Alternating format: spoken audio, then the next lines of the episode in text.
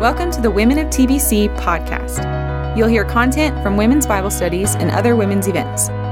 For more information, visit templebiblechurch.org.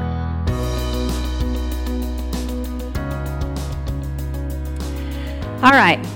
This is a picture of my dad and me when I was a little girl.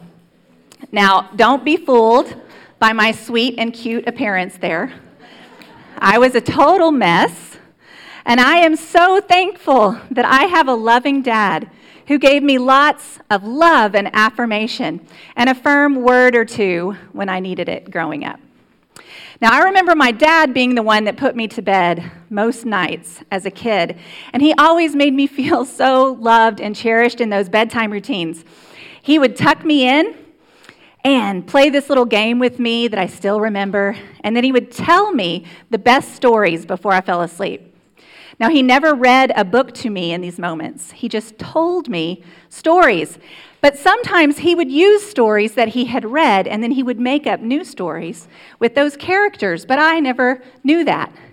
So my favorite stories that dad would tell me were about Brer Rabbit and Brer Fox and Brer Bear. So you can imagine my surprise when I was in the first grade and my teacher introduced these characters to us in a book called Uncle Remus Stories. Well, I stood up into the class and I said, No way, my dad made up those stories. so I took this great stand for my dad, but it got me into a heap of trouble. And I could not wait. I knew that if I could just get home, talk to my dad, that he was going to make all of this right. And I was going to go back the next day and just tell him like it was.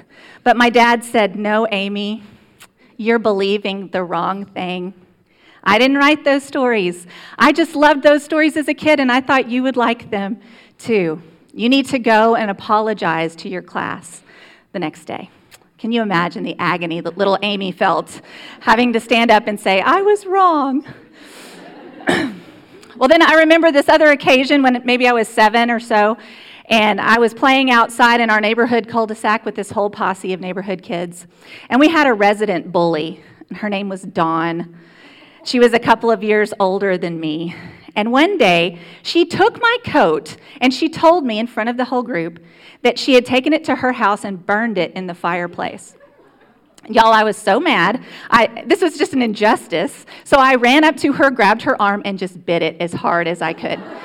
and I was really proud of myself. I couldn't wait to tell my dad how I had done this great thing. And again, his words just hurt me. No, Amy, you did the wrong thing. We never bite anyone for any reason because it hurts them. So then I had a, suffered a hurtful punishment. And then my dad and I walked together across the street to Dawn's house and apologized. Well, these were good words that I needed to hear from a loving father as I grew up. He knew that it was loving to teach me to recognize my sin he made sure to consistently show me justice and mercy, always pointing me to the grace that I received from Jesus. Well, our book this semester on the prophets is entitled The Word of the Lord, but it could easily be called Good Words from a Loving Father. God spoke good words to Israel and to Judah through men called prophets. And he has spoken to us really good words by his Son, his Spirit, and the Bible. God's words are always full of love. God is a good dad who loves his kids too much to leave us in, in our sin. So he'll tell us when we are believing the wrong things and when we are doing the wrong things. But even his judgment will be full of mercy, always pointing us to the Savior. So I really can't wait for you to see Jesus in the prophets this semester? Well, we always start any book or a series of books that we're studying by asking the question where do these books fit into the big story of God? And for those of you who've been with me a while, you know that I say this every year, but the Bible is one continuous story about God, not necessarily about us. It's about God from Genesis to Revelation. And for the last six years, we've been on this journey through this continuous narrative, studying an Old Testament book or series in the fall, and then we pull together a thread, a New Testament theme that we study in the spring. And through this whole story, we have learned that God the Father, God the Son, God the Holy Spirit is revealing himself to us, inviting us in, inviting us to be a part of his kingdom. And so I'm going to spend the next few minutes reviewing what we have learned in the past six years. So if you are new, don't let this scare you. This is just a, a, an overview of the last six years, and then we'll add in the prophets at the end. So we're going to start this story in Genesis. In Genesis, we saw God create the world and then crown it with his image bearers, man and woman. But when they chose sin, God was so merciful to kick them out of the garden and to initiate an, a rescue plan that would bring them back to himself through his son. And this rescue plan started in Genesis 12 when God created a family tree through one man, Abraham, to be his people. And through this family, the Messiah, Jesus, would come. Well, then in Exodus through Deuteronomy, we saw that God delivered this family turned nation from slavery in Egypt and then gave them a law to follow. And this showed us how Jesus would deliver us from sin and death and then write his law on our hearts by his Spirit. Well, then in Joshua, we saw that God enabled his people, Israel, to conquer the promised land of Canaan. And then he asked them to continue to fight the evil around them as a light to the nations. Well, this showed us how in Christ, God gives us an inheritance by his Spirit, and then the armor to wear to fight against our enemy while we wait for it. In Judges and Ruth, we saw Israel get really complacent and let their guard down, and they spiraled into this sin, this sin pattern, pattern of sin and redemption. And so, in their depravity, we saw our depravity. We saw our need for a kinsman redeemer like Boaz, Jesus. And then in Samuel, and then one year in Samuel, one year in Kings, we saw that Israel desperately wanted to be led by a king. So in Samuel, they were united as one kingdom under King Saul, David, and Solomon. But in 1 Kings, we saw this unity fall apart as Israel split into two and they plunged into all kinds of idolatry and wickedness and sin. Only one king could bring them back together again, and that was the servant king, Jesus Christ. Well, then last fall, we saw how the wisdom literature overlaid this entire story. This is Job, Psalms, Proverbs, and Ecclesiastes. They were the songs and the stories and the poems, the imagery that would enable Israel to make sense of their suffering and to long for the Messiah who was to come.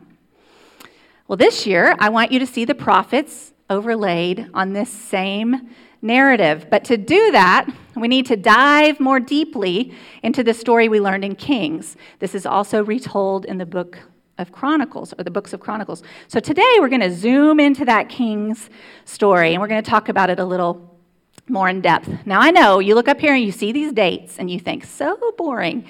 I don't want to talk about dates. But I promise you that if you can get a few of these dates down, and I highlighted the ones I really want you to know, um, it's going to really help you to understand the prophets as a whole. So we're going to start in 930 BC. This is when the kingdom of Israel divided into two, two separate kingdoms, north and south. Now, the northern kingdom was made up of 10 tribes or 10 sons of Jacob and they were the under, under the rule of a king named Rehoboam. And the southern kingdom was made up of two tribes, or two sons of Jacob, named Judah and Benjamin. And they were led by Solomon's son, Rehoboam. Now, this is where it gets super confusing, but I want you to get this part down. The northern kingdom kept the name Israel, they were called Israelites. Their capital was Samaria. But the southern kingdom was called Judah, and their people would become, become Judahites, and that would be shortened, and they would be called Jews for short, short for Judahites. And their capital was in Jerusalem. Now, the northern and southern kingdoms, they had lots of kings. If you were with us a couple years ago, you studied this ad nauseum. We had so many kings. But all of the kings from the southern kingdom descended from King David and the tribe of Judah. This would be the line that Jesus would come through. Now, in your resource guide, there's a few charts on pages four and five that kind of detail all the names of the kings. If you are that kind of person that just really needs to, to see that, you can look at that now or as you study. But the main thing I want you to remember is that all of the kings were bad. Can you remember that? All of the kings were bad, even the, even the good ones who tried to turn Israel back or Judah back to the Lord. In the end, they would always fail. They would always turn back to themselves. They would always not trust the Lord wholeheartedly. And they were doing some crazy, hideous things. Do you remember how we studied this in Kings? I mean, just awful, awful sins. I just want to highlight just a few of them for you right now. Idolatry, setting up these shrines and high places of worship everywhere but where they were supposed to worship was that was the temple they were setting them up everywhere and there was extreme perversion in their worship even sexual per- perversion as a, as a way to worship god they were performing child sacrifices in the north and the south violence destruction and deception when i was writing that list i was thinking this sounds like game of thrones and if you have seen it Yes, it's that awful, if not worse. Game of Thrones is awful. What was going on in Israel and Judah was awful, and God had to deal with it. So, despite numerous chances to repent, to stop, and to turn to God, in 722, this is the date I want you to remember, in 722 BC, the 10 northern tribes of Israel were conquered by Assyria. Many of those tribes, those people, as originally they were part of, of Israel, but many of them would intermarry with Assyrians and never fully integrate back into the life of the Jews. Especially in the capital of Samaria, where these half breeds would later be known as Samaritans and hated by the Jews in Jesus' day. Now, God gave Judah, the southern kingdom, a little bit longer to get their act together 136 years to be exact. And God tried to get the message across to them that if they didn't change their attitudes and behaviors, the same thing that happened to their brothers in the north was going to happen to them in the south. And then little by little, they started becoming conquered by this great nation of Babylon until in 586, Jerusalem was captured. Solomon's glorious temple that we studied was completely destroyed. And most of the Judahites or the Jews were taken into Babylonian captivity for, for 70 long years. But that was not the end of this story. Thank goodness. Just like God said, they would be there for 70 years. And so, in 70 years, in 516 BC, detailed in the books Ezra and Nehemiah, many of those Jews returned to Jerusalem. They built a smaller temple, not nearly as glorious as Solomon's. They built walls all around, and they continued to wait for more than 400 years for their Messiah to be born in the city of David. So, during this time, how in the world did God speak to these people? Well, he spoke through the, the men that we will study this semester called prophets. And there weren't newspapers or social media or even really any kind of books to distribute lots of information at this time. And so God needed to rise up some people who were very loud and very eccentric. I mean, these guys are nuts, and we're going to have fun learning about how crazy they were. But they had to get the people's attention. They were the ones that God would speak through to to make sure his message got across and got transmitted from household to household, that God was trying to tell them, hey, I'm trying to, to get you to come back to me. And so they were, they would try to get the people to radically change their behaviors. And so we'll see that all throughout the semester. So I want us to start with the prophets to Israel. I'm just going to show you where these prophets fit on this storyline. So, the prophets to Israel, we studied two of them a couple of years ago in Kings. They spent a whole lot of time trying to get this message to Israel uh, to repent and to turn to God. And the two that we studied were Elijah and Elisha. You remember them? Besides them, there are only three more prophets who spoke to the northern kingdom of Israel. They were jo- oh, there were there. Jonah, Hosea, and Amos. And we will study two of them this semester Jonah and Hosea. Now, their message was very simple. I want you to simplify it in your mind so that it doesn't get so confusing when you're reading it in the, in the text. Their message was stop sinning. Just stop it. Everybody, stop it now. Repent. If you don't repent, you're going to face a harsh judgment. And then we saw that they did. They were captured by Assyria. But each of these prophets, even though they were saying that hard message, they resounded with hope, pointing to the Messiah who was to come. Now, all the other prophets, if you can memorize this list, it really helps you because all of the other prophets in your Old Testament prophesied to the southern kingdom of Judah. But they are divided, we're going to divide them right now, into the prophets that spoke before, during, or after their exile in Babylon. So these are the prophets that spoke before 586.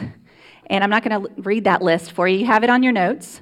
But the ones that we're going to study this semester from this list are Micah, Isaiah, Habakkuk, and Jeremiah. And their message to Judah was exactly the same as God spoke to Israel Stop sinning. Stop it. Stop. Repent. Please. If you don't, you're going to face a harsh judgment, just like your brothers did. And then they did, right? They were conquered by Babylon. But perhaps because Jesus would come from this lineage, from the line of Judah, the prophets that spoke to Judah um, used this beautiful, really deep, rich imagery to point us to the Messiah that they were looking forward to. Now, the ones that prophesied during the exile in Babylon were Daniel and Ezekiel. And these are two of my favorite prophets. They're maybe the most eccentric in some ways. Their message was still to explain why they were there, why this judgment had happened, but their biggest message was hope. They were full of hope as they, they pointed to Jesus first and his second coming. It's so cool. The Old Testament is pointing to how Jesus will come back even now. And then finally, only three prophets spoke to Judah after they came back to Jerusalem. They are Haggai, Zechariah, and Malachi, and we're only going to study Malachi together this semester. Malachi was the final word in the Old Testament before 400 years of silence from God. And I think because of that, these books are especially full of hope, hopeful references to the one who will come to make all things new. Now, next week, I'm going to take some time to give you background on each of those nine prophets that we're going to study. But today, I just wanted to give you that big overview of where they fit into the big story of God. And I know that you're thinking, this seems like a lot. And it really is. But we're going to keep it simple. We're going to simpl- take that and simplify it uh, this semester, and it's going to be doable. How are we going to do that? Well, we have a, a great book to guide us. So I hope that you talked about it a little bit in your discussion groups, but pull it out now because we're going to I'm going to talk you through it again how we're going to use this book this semester. This is the final book in a series of books by Nancy Guthrie called Seeing Jesus in the Old Testament, and I just love love that concept. So this is an overview style study. It's not an inductive verse by verse study of all nine of these books. Aren't you glad? You're not going to be reading all of them. We're going to be covering nine prophets in 12 weeks. So that means we're attempting to get a big overview of how these books will point us to Jesus. Now, since many of you got your books today, I want you to think of today as week zero. We are going to um, read and discuss week one this week, next week. So I want you to look at page 17. This is where week one starts. And this is simply a chapter to read. You don't have any homework questions to do this week. You just need to read this chapter and come prepared to discuss the questions on page 32. So flip over there. They are discussion questions, they're not homework questions. You don't have to write anything out. You just need to read the chapter Nancy's going to kind of explain what I just explained to you this morning an overview of where the prophets fit into history. And then when you come back next week, you're going to discuss those questions on page 32. I know you're going to be tempted to write something down, but you don't have to. I really don't want you to on those discussion questions. But starting in week two, that we have one, one extra buffer week, but in two weeks, we are going to start doing some homework. So I want you to look at the homework questions in this book. They're um, on page 37 for the first week that we'll study Jonah. Now, usually there's about 10 to 12 questions a week. I think on that week there's, there might be 15 or so.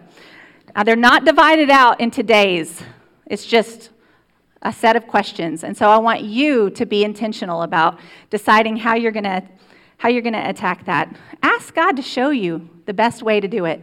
Should you do a, a three or four questions a day? Should you try to break it up into three days? Should you sit down and do it all one day? All of those are valid um, options. But I just want you to be intentional about thinking how you're going to attack that homework. Now, I know that it's hard to do homework. And believe me, I know many of you have little kids in this room, and you're just thinking, there's no way I can get through all of that homework. I just want you to give it your best. I want you to know that if you do that homework, you will be blessed. It will help you. God will speak to you through the word as you write down your answers. He will teach you something that's very relevant to your life. So I just want you to give it a try. Do your best. If you don't get it done, don't worry, come back don't, don't let that stop you from coming. But at the very least, I want you to read the text. So in the homework, it'll say, like, you know, read Micah 2, 1 through 3.